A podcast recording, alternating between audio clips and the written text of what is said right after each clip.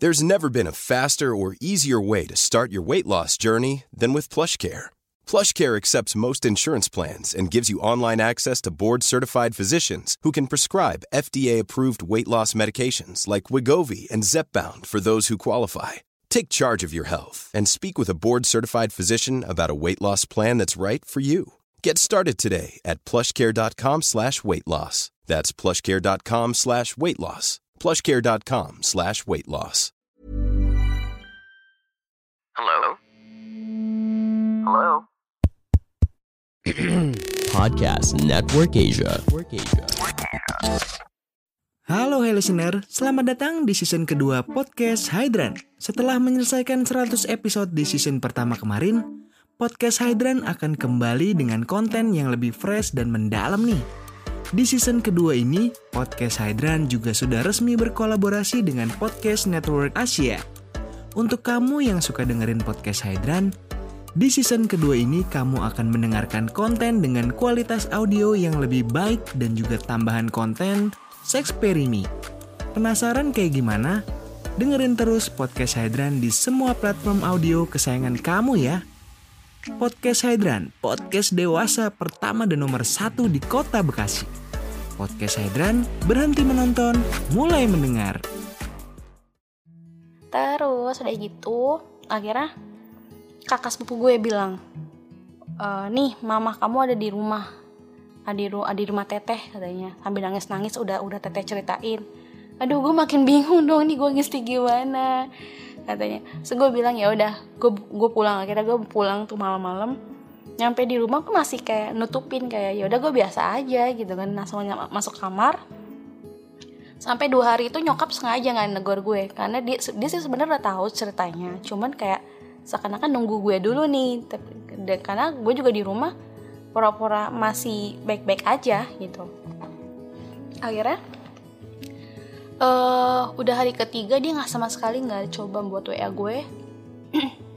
Buat nelfon juga enggak akhirnya gue wa teman gue nih kebetulan teman gue lagi ada training kerjaan gitu di hotel. Nah dia dikasih kamar hotel gitu kan buat istirahat. Nggak dipakai akhirnya tunggu gue ke gue dari rumah ke Kemayoran.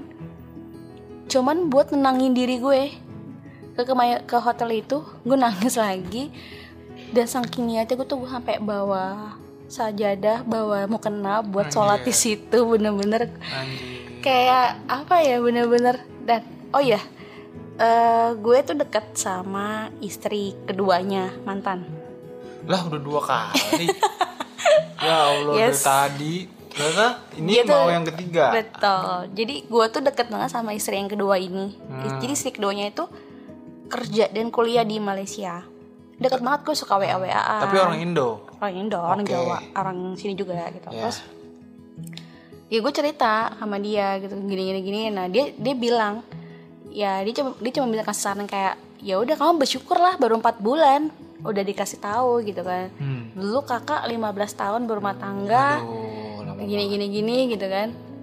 Ya gue pikir dia aja ya bisa ninggalin ya. Kenapa gue nggak bisa yang baru empat bulan baru sumur jagung gitu kan.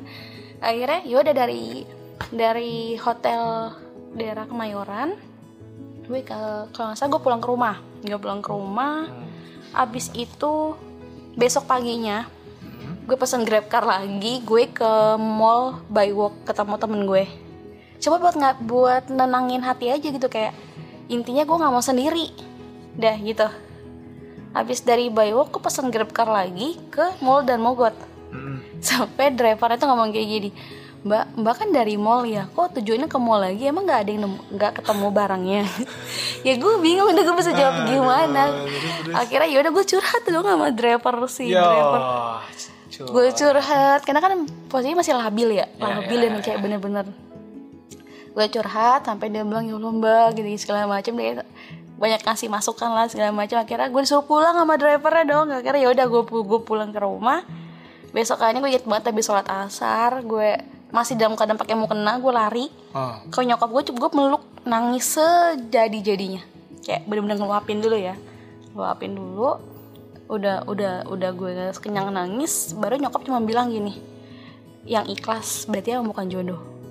Udah gue nggak ngomong apa apa lagi karena nyokap udah tahu gitu kan. Nah, akhirnya eh si mantan gue ini kan yang bilang katanya hari nunggu hari Sabtu nih Dat, udah nih udah kelar nih hari Sabtu nih ceritanya hari Sabtu. Terus gue kan masih komunikasi kan sama nyokapnya. Gue bilang ke nyokapnya mah emang bener mah ada di hari Sabtu tuh ada perempuan yang datang? Iya ada gitu. Ada di cowok itu datang ti. Eh cowok itu datang gitu gitu kan. Oh oh gitu ya mah oke. Terus tapi mama udah mama tanya ke perempuan ini katanya nggak hamil. Lah gue bingung dong ini gimana sih? Katanya katanya perempuan ini hamil gitu kan? Terus eh akhirnya semak gue nggak gue tetap wa dia terus tapi dia nggak gubris sama sekali gitu kan. Karena ya gimana ya gue tuh terlalu banget banyak waktu sama dia. Jadi kayak dunia gue tuh habis buat dia gitu. Kayak empat bulan itu gue selalu sama dia terus. Jadi kayak intens banget ya ketemunya. Jadi kayak sekalinya gue ditinggalin tuh kayak berasa banget kayak gue tuh udah hancur banget gitu. Terus akhirnya singkat cerita udah menjelang ke 8 bulan putus ceritanya nih. 8 bulan putus tiba-tiba gue ngecek kontak di WA dong. Ih ternyata WA gue dibuka dong bloknya sama dia gitu kan Hmm. ada fotonya lagi nih gitu kan ya gue iseng iseng lah gue eh iseng gue WA dia gue tanya gue bilang nanya kabar segala macam gue bilang boleh nggak aku main? Aku mau ketemu mama sama anak-anak aku kangen pengen silaturahmi. Oh dia bilang oh ya udah datangnya ke rumah gitu kan. Di sampai di situ? Eh gue nggak bilang bakal hari apa datangnya. Gue inget banget gue datang hari Mi Sabtu deh kalau salah.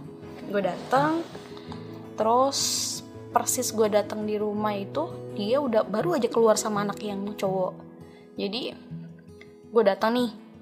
Gue langsung main ke langsung masuk ke kamar nyokapnya kan. Nah dari sini nih ketahuan nih. Hmm. eh, ceritanya gitu kan. Ngobrol sama nyokapnya segala macem terus aku gue bilang dong mah emang ceweknya itu kayak gimana sih mah? Ih nah dia ngasih, ngasih ciri-ciri nih si Amo ini kayak gimana. Dia bilang eh, orangnya kurus putih rambutnya pendek dia kerja di sini rumahnya di sini. Ya gue kayak ngerasa kayak gue kenal nih sosoknya gitu kan. Hmm. akhirnya gue bilang tunggu mah jangan bilang mama amo yang mama bilang ini amoinya aku. Hmm. akhirnya gua, untungnya gue punya foto. Foto si amo ini di handphone gue. Gue kasih tahu dong. Ternyata iya ini oh cewek selama ini yang selalu diajak ke rumah yang yang gini-gini. Nanti Oke, terus dan akhirnya dan ternyata eh, si cewek yang dimaksud sama mamahnya mantan Hmm. adalah mm, sang manajer gue sendiri. Hmm, dia. Gitu. Dan gue sumpah speechless kayak antara sedih sama sedih dan bersyukur ya, Ah. karena sedihnya kayak nggak nyangka gitu loh dia yang gue anggap baik banget, uh, kayak segala macam lah udah kayak melebihi dari manajer ya udah kayak saudara, udah kayak kakak gitu kan. Bersyukurnya berarti doa-doa gue selama 8 bulan putus itu baru dijawab nih sama Tuhan nih gitu kan Hmm. ternyata ini loh di saat yang tepat mungkin kalau gue nggak datang di hari itu juga di rum ke rumahnya mantan Hmm. mungkin gue nggak akan tahu nih sebenarnya tuh alasan perempuan ini sebenarnya siapa sih gitu kan berarti kan ini semua kan udah udah emang udah ada skenario nya ya. Gue harus datang ke rumah dia lagi. Tiba-tiba mamanya nyeletuk ngomongin soal perempuan itu dan sama ternyata kayak dan situ tiba-tiba kakak yang pertamanya datang. Karena kan gue tuh dek, bisa dibilang tuh hampir deket semua sama keluarga dia. Kakaknya sih malah mensyukuri gue putus karena ya udah lo lebih baik putus sama adik gue karena bukannya gue nggak suka malah bukannya gue nggak sayang. Gue tahu adik gue tuh PK gitu gila ya kakaknya sampai bilang PK gitu. Gila. nggak usah deh sama adik gue mendingan lu mendingan cari yang lagi yang lain dia bilang gitu. Lu tuh baik. Jangan mau lah sama Oh, adik gue segala macem Emang gitu. dia tahu deket banget sampai tahu dia bawa si itunya PK.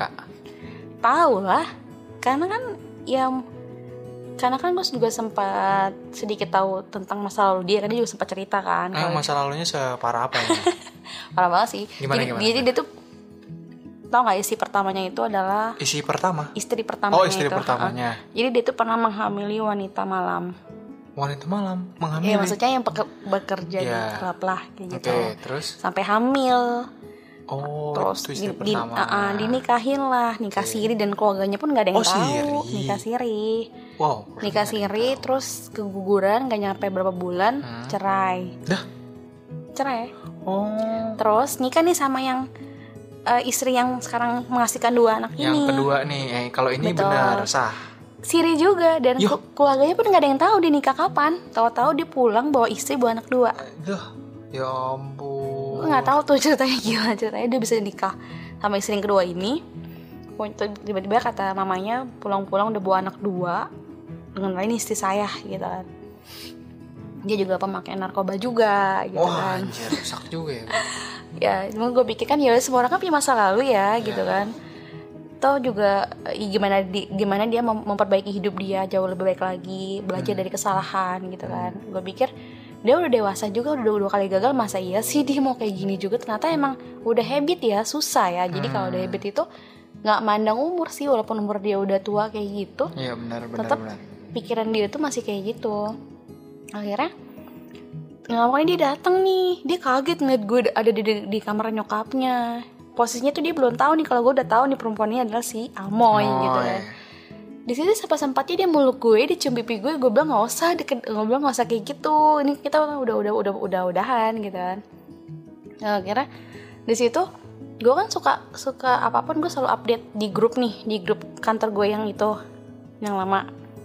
Gue selalu laporan nih segala macem gue gue cerita kalau ternyata selama ini dalang itu adalah si Amoy. Nah teman-teman gue sekantor kaget dong kayak ada yang bilang tuh kan gue udah bilang apa gini dia tuh gini gini gini gini gitu kan. Akhirnya ya gue ngalamin apa yang mereka rasain gitu kan. Akhirnya di situ gue udah kelar dari rumah dia nggak nyampe ke- nggak lama kemudian nih tiba-tiba mantan gue wa, WA gue nanya "Eh, lagi sibuk nggak? Gitu gitu kan. Gue kaget dong kayak wah tumben di WA gue gitu kan gue bilang kenapa tumben WhatsApp? Iya nah dia dia minta alamat si Amoy. Hmm. dia minta alamat si Amoy segala macem. Eh apa namanya? Gue bilang buat apa? Dia bilang katanya ada sangkut paut utang segala macem. Gue gak ngerti ya. Cuman gue bilang aku nggak tahu alamat jelasnya gue bilang gitu kan. Terus akhirnya nggak lama kemudian nih tiga ha pokoknya setelah terakhir dia wa gue kayak gitu hmm, istrinya yang kedua mantan istrinya ini dia whatsapp gue bilang eh, dia bilang nanya katanya eh ini kok si si bang bang ini kok nggak pulang pulang udah tiga hari. Ah serius kak? Aku bilang gitu kan. Akhirnya aku aku cari tahu dong aku telepon nyokapnya bener lah kalau ternyata si si bang bang ini si mantan gue ini dia nggak pulang udah tiga hari dong. Semua keluarganya panik nyariin. Nah menurut mamahnya itu sebelum dia hilang itu atau sebelum dia menghilang itu eh, malam-malam itu ada yang datang tiga orang langsung naik ke atas ru eh langsung ke kamar dia kayak ngegerbek gitu. Tapi karena si nyokapnya ini nggak disuruh ke masuk ke kamar jadi nyokapnya nggak nggak tahu kalau ternyata itu sebenarnya polisi datang gitu kan. Nyidak tempatnya dia gitu. Nah usut punya usut katanya dari gue dapat info dari kakak iparnya ternyata dia tersandung kasus narkoba gitu kan Oh. jadi ternyata yang tiga orang yang dilihat sama mamahnya itu adalah poli- polisi yang nangkep paksa gitu dan ternyata memang di sidak ada barang buktinya tapi pada pada saat dites dia negatif gitu kan. Hmm. Sejujurnya pada saat gue masih tiga bulan kalau nggak salah deh jadian sama dia, gue nggak salah aja gue habis mandi, gue di kamar dia ganti baju, dia nggak ada. Ya, posisi ya, ya. kam posisi kam eh, tempat tidur sama lemari itu kan eh, seberang seberangan ya, Ya, ya. pas banget kebuka dong. Gue ngeliat itu apaan gitu kan, gue orang awam ya nggak ngerti begitu gituan. Hmm. Dan gue ternyata ngeliat alat isap bongnya itu di lemari. Cuman gue masih Oh. diam-diam aja karena gue pikir mungkin yang dulu yang dulu kali ya. Gue kan masih nggak Hmm. nggak tahu kalau ternyata dia masih nyabu gitu kan. Akhirnya ya udah dari situ eh, setelah gue tahu dia ada di kepolisian kepolisian katanya terus di gitu nggak lama kemudian katanya si pihak kepolisian itu kan minta uang tebusan kan sekian ratus juta. Udah mau ditebus nih udah mau naik mobil ternyata dia ditahan lagi karena ada pelaporan lagi. Hmm. dari si Amoy. Oke. jadi ternyata gue nggak tahu sih sebenarnya tuh kisah percintaan dia berdua itu gimana dan gue nggak tahu case nya tuh apa ya. Jadi yang gue tahu sepintas doang sih katanya entah pengancaman atau penyebaran for- foto atau video Hmm. katanya ya Hmm. si mereka berdua ini kan sempat berhubungan intim lah ya Hmm. jadi si mantan gue ini menyebarkan foto atau video pad dia bu eh, si Amo ini bugil Hmm. disebarin ke orang kantor katanya Hmm. Kantornya kalian? yes betul Terus? mantan kantor gue Oh ya mantan kantor. Iya, Oke. terus ya gitu. ya udah di situ tadi dipanggil lagi dan begonya gue gue eh, jadi ketika si mantan gue terakhir dia WA, gue sempat bilang gini. "Eh, iya soalnya si Amu ini suka jelek-jelekin jelek-jelekin aku depan teman-teman. Nah, gue nggak dan ternyata si handphonenya si mantan gue ini kan disi, disita dengan polisi kan Hmm. dibaca semua chat-chatnya kan Hmm. ada chat chat gue yang menyebutkan si Amo ini gini gini gini Hmm.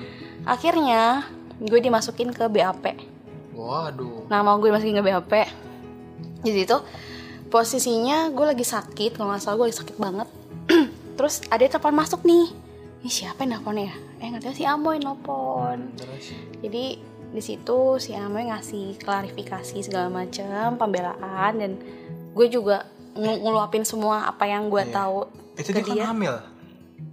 Gak, dia nggak hamil. Enggak kayak yang tadi kan pura-pura ya? Apa? Iya. Bohong, bohong gitu ya. Dan Buat mutusin gue doang sih sebenarnya. uh, dan dia akhirnya minta maaf gak? Jadi si Amo ini menjelaskan kalau eh, dia bilang gini, nama kamu tuh udah masuk ke BAP. Ya gue panik dong. Secara gue orang awam nggak pernah masuk ke polisian gitu kan. Aduh gimana nih gitu kan. Akhirnya dia bilang saya bi- eh, aku nggak mau kamu kenapa kenapa. Dia masih baik sama gue. Terus? dia bilang dia nyuruh gue bikin surat pernyataan di atas materai yang menyatakan gue sama si Amo ini baik-baik aja dan apa pun yang gue terima dari pemberitahuan dari si mantan itu nggak bohong eh, itu nggak benar gitu kan Hmm.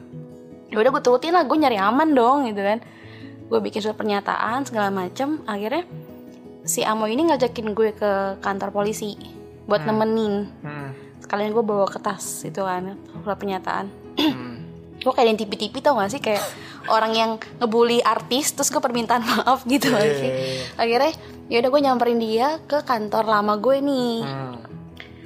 terus gue pelukan sama dia nih nangis Hmm. nangisan cerita cerita segala macem karena gue pikir gue nyari aman nah, nah salahnya gue itu adalah eh gue itu kan jadi chatnya si mantan gue ini Hmm. gue kirim ke grup kantor Hmm. Nah, si Amo ini tahu. Nah, Amo itu kayak mem- memperkarakan kayak undang ITE ya apa sih? gitu Ya, ya, itulah ITE. Ah, terus pencemaran nama baik. Nah, di sini kan gue nggak ada maksud buat nyemarin nama baik dia karena kan gue Ah. juga dapat info dari teman-teman kalau dia ini kayak gini-gini gitu kan. Hmm. Akhirnya ya udah gue cari aman. Akhirnya gue inst- uninstall semua aplikasi apa WhatsApp gue gue ulangin lagi, gue hapus semua bukti-bukti segala macam, gue cari aman lah intinya gitu kan. Sampai akhirnya di situ gue dimarahin sama suaminya si Amoy, dimarahin gue bisa-bisan. Gue pikir ya udahlah bodo amat, penting gue aman gitu kan. Di situ ada mantan gue, dan di, di situ gue nggak boleh, gue dibilang sama si Amoy nggak boleh ngeliat mat- matanya dia, takut nanti gue kesirep. Dia akhirnya? Oh, kesirap. akhirnya gue nemenin nemenin si Amo itu sampai jam setengah 10 malam di kantor polisi lu bayangin dong. Aduh ya ampun. Ya emang sih gue nggak masuk ke dalam gue cuma nunggu di luar. Jadi yang masuk itu pengacara suaminya Amoy sama si kakaknya kakaknya mantan sama si mantan.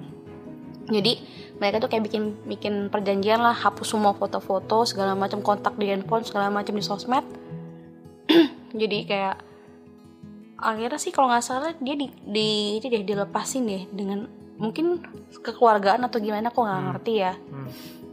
nah ya udah dari situ gue mikir oke fix gue nggak mau lagi bersama sama mereka mereka Hmm. akhirnya gue hapus semua nomor keluarganya mantan. Bukannya gue mutusin nggak cuman gue kayak yaudah gue nggak mau lagi takutnya nanti gue kesat kesat lagi nih gitu kan perkara chat gue masih ada di, di handphonenya si mantan jadi masuk ke BHP perkara begitu doang gitu maksudnya kayak gue cuman bilang iya nih si ini juga ngejek-jekin aku gini-gini. Kan gue juga dapat tahu juga dari teman-teman bukan bukan asumsi gue sendiri gitu kan. Hmm. ya udah dari situ gue hapus juga nomor mantan segala macem. Terus sampai akhirnya eh, si suaminya Amoy melarang Amoy untuk berteman sama gue. Akhirnya ya udah dari situ dia juga pamit sama gue dan yaudah kita saling maaf maafan segala macem. Akhirnya ya udah sampai sekarang gue nggak tahu kabar si Amoy gimana kabar si mantan gimana dan dan gue nggak salah gue pernah ngeliat di Instagram apa di Facebook gue lupa ya. Dan ternyata mantan gue itu udah nikah sama janda anak tiga. Wow. total anjir, kelima dong berarti. Anjir.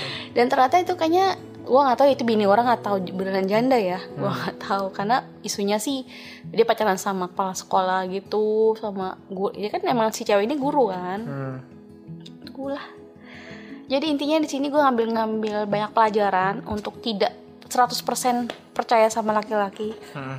maksudnya sekalipun dia pacar sendiri ya jadi kayak kasih spare eh, berapa persen lah buat eh, jaga-jaga aja kalau misalkan nanti kita sakit hati jadi nggak terlalu sakit banget gitu. Jadi dan jangan terlalu percaya juga sama sahabat ataupun sama siapa pun. Jangan terlalu terbuka lah intinya kayak gitu. Terus kayak ngambil hikmahnya tuh banyak banget sih. Cuman lucunya kayak putusnya di bulan April di bulan Desember tuh baru ketahuan gitu loh. Maksudnya jawabannya baru dikasih tahu itu di di bulan Desember. Gitu. Dan ada kaitan sama mimpi berarti bener kan mimpi gue itu? Ketemu cewek berarti cewek itu si ini si Moy gitu. Hmm, ya elah gitu gitu. jadinya. Gimana rasanya pacaran sama PK? gila gue yang dibegoin berarti. Nah, tapi lu selama ini sama dia maksudnya kayak kan baru kenalnya 4 bulan. ah Terus dia emang langsung ber- eh, dia ngomong nikah tuh em, di bulan keberapa setelah pacaran? di bulan pertama bulan pertama udah langsung bilang Anjir kok langsung gitu sih? Iya, Tapi karena bakalan siri juga. Maksudnya kayak tahu nih kayaknya bakalan siri lah. sebenarnya sih pada saat itu nyokapnya bilang ya udah nikah siri aja dulu karena kan dia sering liat gue di, di rumahnya dia terus kan gak enak sama tangga juga Oh, kan tetangga tahu juga ya? tahu karena kan gue sering suka nginep gitu kan. Jadi kayak mamanya tuh bilang ya udah sih mendingan siri aja deh daripada ini apa dapat omongan gitu kan. Nah, Terus kalau nginep di rumahnya kalian satu ranjang juga? Hmm, jarang. Kadang itu gue gini kalau misalkan udah tengah malam gue pasti akan turun nih kayak misalkan nih Enggak, jadi kayak cowok gue suka minta, minta temenin ngobrol lah segala macem. Oh. Jadi kalau udah jam di atas jam 10 gue turun ke bawah. Ke kamar anaknya atau ke kamar nyokapnya. Gitu. Oh, baru ntar malam balik lagi ke kamar Enggak. Lah, gimana? Enggak maksudnya kadang tuh gue suka kayak gitu. Kayak misalkan nih gue main dulu nih kamar ke kamar mantan gue nih. Nanti kalau udah jam 10 malam gue bobanya di, di, di kamar mamahnya. Oh. gitu. Tapi kadang juga gue suka tidur di kamarnya mantan Eh kamarnya mantan. Oh. Tuh Jadi nggak nggak setiap Berarti udah percaya banget orang tuanya ya? Maksudnya kayak Iya Iya. aja lu diinepin eh, Di kamar kan udah pasti lah Ngapain lagi lah. Iya kan? Iya. Dan Iya, maksudnya- nyokapnya pasti udah ya udah udah tahu sama tahu sama Iya, kadang tuh gue aja nggak enak, kayak nggak, aduh, ap- gimana ya pandangan anaknya gitu kan, karena anaknya udah gede kan, pasti udah paham lah kayak, di tante gue yang nginep nih gitu di sekamar sama bokap gue gitu kan. Iya sekamar lagi. Iya, kadang tuh nggak enak, kadang tuh gue yang minta, udah ya aku turun ke bawah ya, aku ke kamar mama gitu kan, gue yang nggak enak sih sama nyokapnya. Tapi berarti kalian kalian kan jatuhnya ya udah pacaran eh, setelah satu bulan tapi selama pendekatan satu bulan itu emang kalian benar-benar ngejaga tuh satu sama lain. Maksudnya eh, kalian gak ada intensi sama sekali ke arah seks sama sekali itu cuma jalanin. Eh sebenarnya tuh pada saat satu bulan, eh mm, mau mau ke satu bulan, Mm-mm. itu kita udah kita udah ngelakuin. Lah berarti belum pacaran dong. itu udah pacaran maksudnya udah udah Oh. udah udah pacaran Oh berarti berarti setelah pacaran langsung gas gitu. iya Anjir. Dan dia pasti duluan yang minta. Eh iya dia yang minta ya secara kan dia, lebih- dia lebih pengalaman dibanding gue kan Nah, emang iya. tuh iya gitu Wajar lah umur juga nggak tapi bisa untung bohong. untungnya gue nggak hamil Eh, emang lu nggak pakai kondom?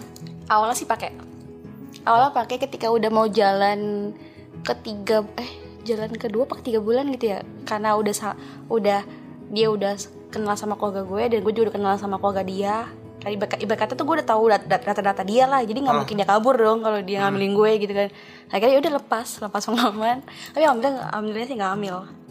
Wah, ya. karena pas ngelakuin itu kayak besokannya mens kayak gitu. Sering banget kayak gitu. Oh, jadi timingnya selalu pas ya? Iya pas banget. Mungkin Tuhan baik sama gue. Misalnya lu jangan bunting nih sama orang yang gak bener gitu. Berarti selama sama dia em, ya nggak eh, nggak tahu ya. Maksudnya lu emang fokus aja udah sama dia gitu ya. banget banget. Selama ini gue bener-bener kayak yang dulunya tuh gue suka suka jalan sama teman-teman nggak sama sekali kayak Wow. dunia gue tuh buat dia. Makanya di, ketika gue putus itu kayak ngerasa hancur ya karena empat bulan tuh intens banget bisa dibilang Wow. dia juga pernah nginep di rumah gue Oh, dia pernah di rumah lu? pernah nginep tapi di, di rumah nggak bareng ya kalau di rumah gue pisah Oh. Eh, secara nyokap bokap gue tuh haji ya nggak mungkin dibiarkan satu Oh. kamar gitu kan Bokap nyokap haji dan nggak mungkin juga satu kamar. Nggak mungkin. Tapi curi-curi waktu nggak nggak bisa nggak mungkin Susah ya? Susah ya? nggak mungkin Ya, dia, dia tidur di ruang tamu ya. itu sebenarnya tuh bukan sengaja nginep jadi dia tuh kayak Oh. rebahan nih gue ambilin bantal dong Hmm. gitu akhirnya dia tiduran ya udah kan gue nanti gak banguninnya nyokap juga bilang ya udah nggak apa-apa nggak usah gitu kan ya udah akhirnya dia nginep gitu Oh, kirain berarti itu benar nggak disengaja kalau itu benar Ya. emang karena tidurnya juga di ruang tamu kan kayak betul gitu. dan ternyata gue baru tahu dari teman-teman gue di kata yang lama ternyata mereka itu pernah ngeliat beberapa kali si Amo ini jalan sama mantan gue Wow. dia pikir kan rekan rekan bisnis nih Iya. tapi kok kayak gandengan ngelus ngelus-ngelus kepala jadi mereka tuh nggak ada yang bilang ke gue Wow. berarti selama ini berarti mungkin dari yang pas uh, di yang jalan kedua bulan dia yang ngakunya dijodohin itu sebenarnya mereka udah punya hubungan ya Hmm, mungkin sebenarnya itu Wow. Eh tapi em, kan emang gue nggak tahu ya kalau Hmm. kalau lo emang tipenya gimana kalau kalau lagi jalan hubungan gitu. Tapi lu selama ini em, ya udah sex level sama pasangan lo aja gitu ya selama ini. kalau sama dia iyalah Kalau lah berarti setelah selain enggak juga enggak maksudnya berarti selain sama dia atau sebelum sama dia atau setelah sama dia gimana? ya maksudnya eh dulu maksudnya dulu pernah berhubungan maksudnya melakukan seks itu tanpa tanpa harus jadi pacar ya kayak gitu dulu dulu gimana gimana ceritanya gimana? Kok bisa se- setelah mengenal si ini akhirnya jadi ini sama dia? ya kan Dulu karena gimana? ya kan karena gue mau serius sama dia jadi Ya berarti yang dulu emang nggak ada niatan sama sekali serius gitu. eh gimana ya mungkin karena jadi gini loh dulu tuh gue orangnya tuh bisa dibilang cupu ya dibilang tuh nggak tahu pergaulan karena. Oke. dari SD SMP SMA kuliah itu di daerah daerah rumah gue nggak pernah jauh dari lingkungan rumah Hmm. sampai akhirnya gue udah ke- gue kerja di suatu bank Hmm. terus akhirnya gue ngekos nah dari situ nih gue udah kayak tahu dunia luar lah tahu minuman tahu ngerokok tahu apa kayak gitu dari Nah, situ Tapi di situ berarti lu baru pertama kali tuh. iya Hah, serius? dan gue ngelepas virgin aja tuh udah kerja Wow. beneran Lah itu sama siapa? Mantan. Iya sama mantan tapi mantannya itu juga laki orang ah, buset. Bu. dan itu umurnya juga udah tua sih 40 berapa ya umurnya waktu itu. Anjir. Itu itu umur berapa ya berarti? 2013 gue mau berapa eh 2012 gue mau berapa ya Nah, gue lupa pokoknya pokoknya gue udah kerja jadi itu sama dia di perawaninnya gitu Baru setelah itu ya udahlah, akhirnya nggak harus sama pacar gitu. eh ya Terus sama siapa? nggak sih pas udah kenal kayak dunia malam suka suka clubbing gitu suka minum terus kenal cowok di aplikasi lah gitu kan ya udah di aplikasi juga. Ini seriusan lu? iya serius Gimana ceritanya kalau yang di aplikasi?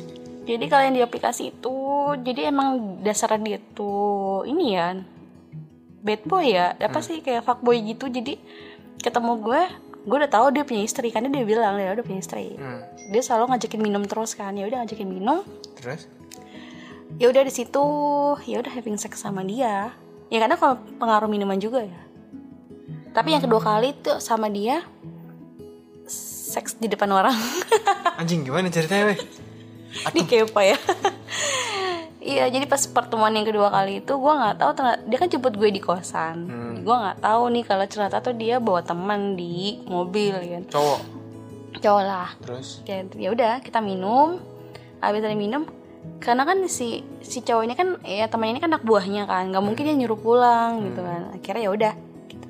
karena gue juga udah udah teler banget akhirnya kita ke hotel gue lupa hotel mana terus di itu awalnya kan masih main di kamar mandi kan gue sama temen gue ini. Udah kelar kamar mandi gue mau pakai baju ya udah terus awalnya masih masih biasanya kayak cium-ciuman cium-cium doang peluk doang di kasur kayak gitu. Terus tiba-tiba itu posisi posisinya tuh temannya tuh masih nonton TV Hmm. duduk manis ngerokok nonton TV gitu kan. Akhirnya ya udah dia ngajakin main. Dan itu gue sempet nolak sih awalnya sih kayak malu kan ada temennya gitu kan. Kayak terus kata dia coba dulu aja gitu. Kan ya udah akhirnya gue coba. Ih kok enak ya? Jadi kayak apa ya? Kayak ada sensasinya gitu loh. Kayak apa ya bikin naik aja sih kalau dilatih sama orang kayak gitu. Oh. ya, tapi ya, ya. eh temannya ini ya manusiawi lah ya cowok. Pasti dia juga pengen juga ngeliat gue berhubungan sama Iyalah. teman gue ini eh, dia sempat izin gitu kan boleh nggak ikutan gitu kan. Terus teman gue sempat bilang gimana boleh nggak? gitu kan. Gue bilang gue nggak mau karena gue nggak se- sebenarnya sih gue nggak bisa ya having sex sama orang yang nggak ada feel. Nggak bisa sebenarnya. Kan kalau yang si cowok ini kan gue udah Iya, jalan iya. beberapa kali ya jadi gue udah udah ada feel sama dia gitu. Saya nyambung aja gitu. Hmm. akhirnya eh dia cuman ngeliatin kalau nggak salah ya gue lupa. Itu dia sempat megang payudara gue Hmm. sempat megang gitu terus ya udah dia ngeliatin sambil ngocokin gitu Oh. akhirnya gue tetap main sama dia eh sama teman gue ya maksudnya Ya ya ya. kayak gitu Jadi sih. akhirnya nonton doang gitu. nonton sambil begitu sambil ngocokin dianya di depan kalian. ya karena gue nggak mau Oke oke. tuh Astaga. tapi tuh enak maksudnya gimana ya? Ya dibilang emang bener-bener kayak sensasi, sih. sensasi ya, ya emang kadang-kadang butuh sensasi itu sih biar nggak boring juga kan. iya Kayak bikin betul. naik juga kan. banget banget. Enak sih rasanya. Ada apa hal lain nggak yang kayaknya ini parah juga gitu? Kayak apa pun itu. Terkait dengan sex life lo kan selama ini apa ya? Ya mungkin dibilang ekstrim nggak juga tapi yang biasa juga sebenarnya nggak juga selain Hah? kejadian itu ada kejadian lagi nggak yang wow bener-bener seenak itu senikmat itu? Kalau dibilang eh, yang paling ekstrim itu doang sih ya. Hmm. tapi kalau yang paling enak sama customer gue sendiri. Apa yang bisa em, dijelaskan kenapa si customer lo ini bisa enak? Eh mungkin karena emang sih awalnya juga nggak enak sih maksudnya kayak biasa aja. Tapi pas udah kedua kali udah sama-sama tahu udah tahu udah ngerti maksudnya udah tahu bakal kayak gimana. Jadi Hmm. enak enaknya dia itu nggak egois. Maksudnya kayak nggak mikirin yang penting gue keluar nih yang penting gue enak gitu. Hmm. jadi dia juga mikirin partner gue nih pasangan gue gimana nih harus dibikin enak juga kayak gitu. Dan apa ya nggak tahu sih lebih enak aja sama dia. Nggak tahu bingung juga kan biasanya ada yang indikatornya itu biasanya apakah size-nya meter atau enggak, terus durasinya atau performance-nya atau kerasnya gitu. kalau di soal bentuk sih ya dia di- bisa dibilang bisa memuaskan perempuan Hmm, dari segi ukuran dari segi bentuknya terus dari tahan lamanya kayak gitu Oke. Gitu karena dia dia tahu kalau gue cepat keluar kasihan perempuannya kan Iya kayak benar gitu. benar benar. Ya, kebanyakan cowok kan egois ya. ya betul Kayak gitu Oke oke oke. Em, kayaknya em, pembicaraan kita udah cukup sampai di sini. Udah Oke. lumayan lama juga. Mungkin em, next time em, kita bisa ngobrol lagi dengan topik yang lain ya. Oke, Nola. siap. Terima kasih juga buat yang udah dengerin eh, episode ini. Sampai bertemu lagi di episode lainnya. Bye bye. Pandangan dan opini yang disampaikan oleh kreator podcast, host, dan tamu tidak mencerminkan kebijakan resmi dan bagian dari podcast Network Asia. Setiap konten yang disampaikan mereka di dalam podcast adalah opini mereka sendiri dan tidak bermaksud untuk merugikan agama, grup etnik, perkumpulan, organisasi, perusahaan, perorangan, atau siapa pun dan apa pun. Normally, being a little extra can be a bit much, but when it comes to healthcare, it pays to be extra. And United Healthcare makes it easy with Health Protector Guard fixed indemnity insurance plans. Underwritten by Golden Rule Insurance Company, they supplement your primary plan, helping you manage out of pocket costs without the usual requirements and restrictions like deductibles and enrollment periods. So when it comes to covering your medical bills, you can feel good about being a little extra. Visit uh1.com to find the Health Protector Guard plan for you.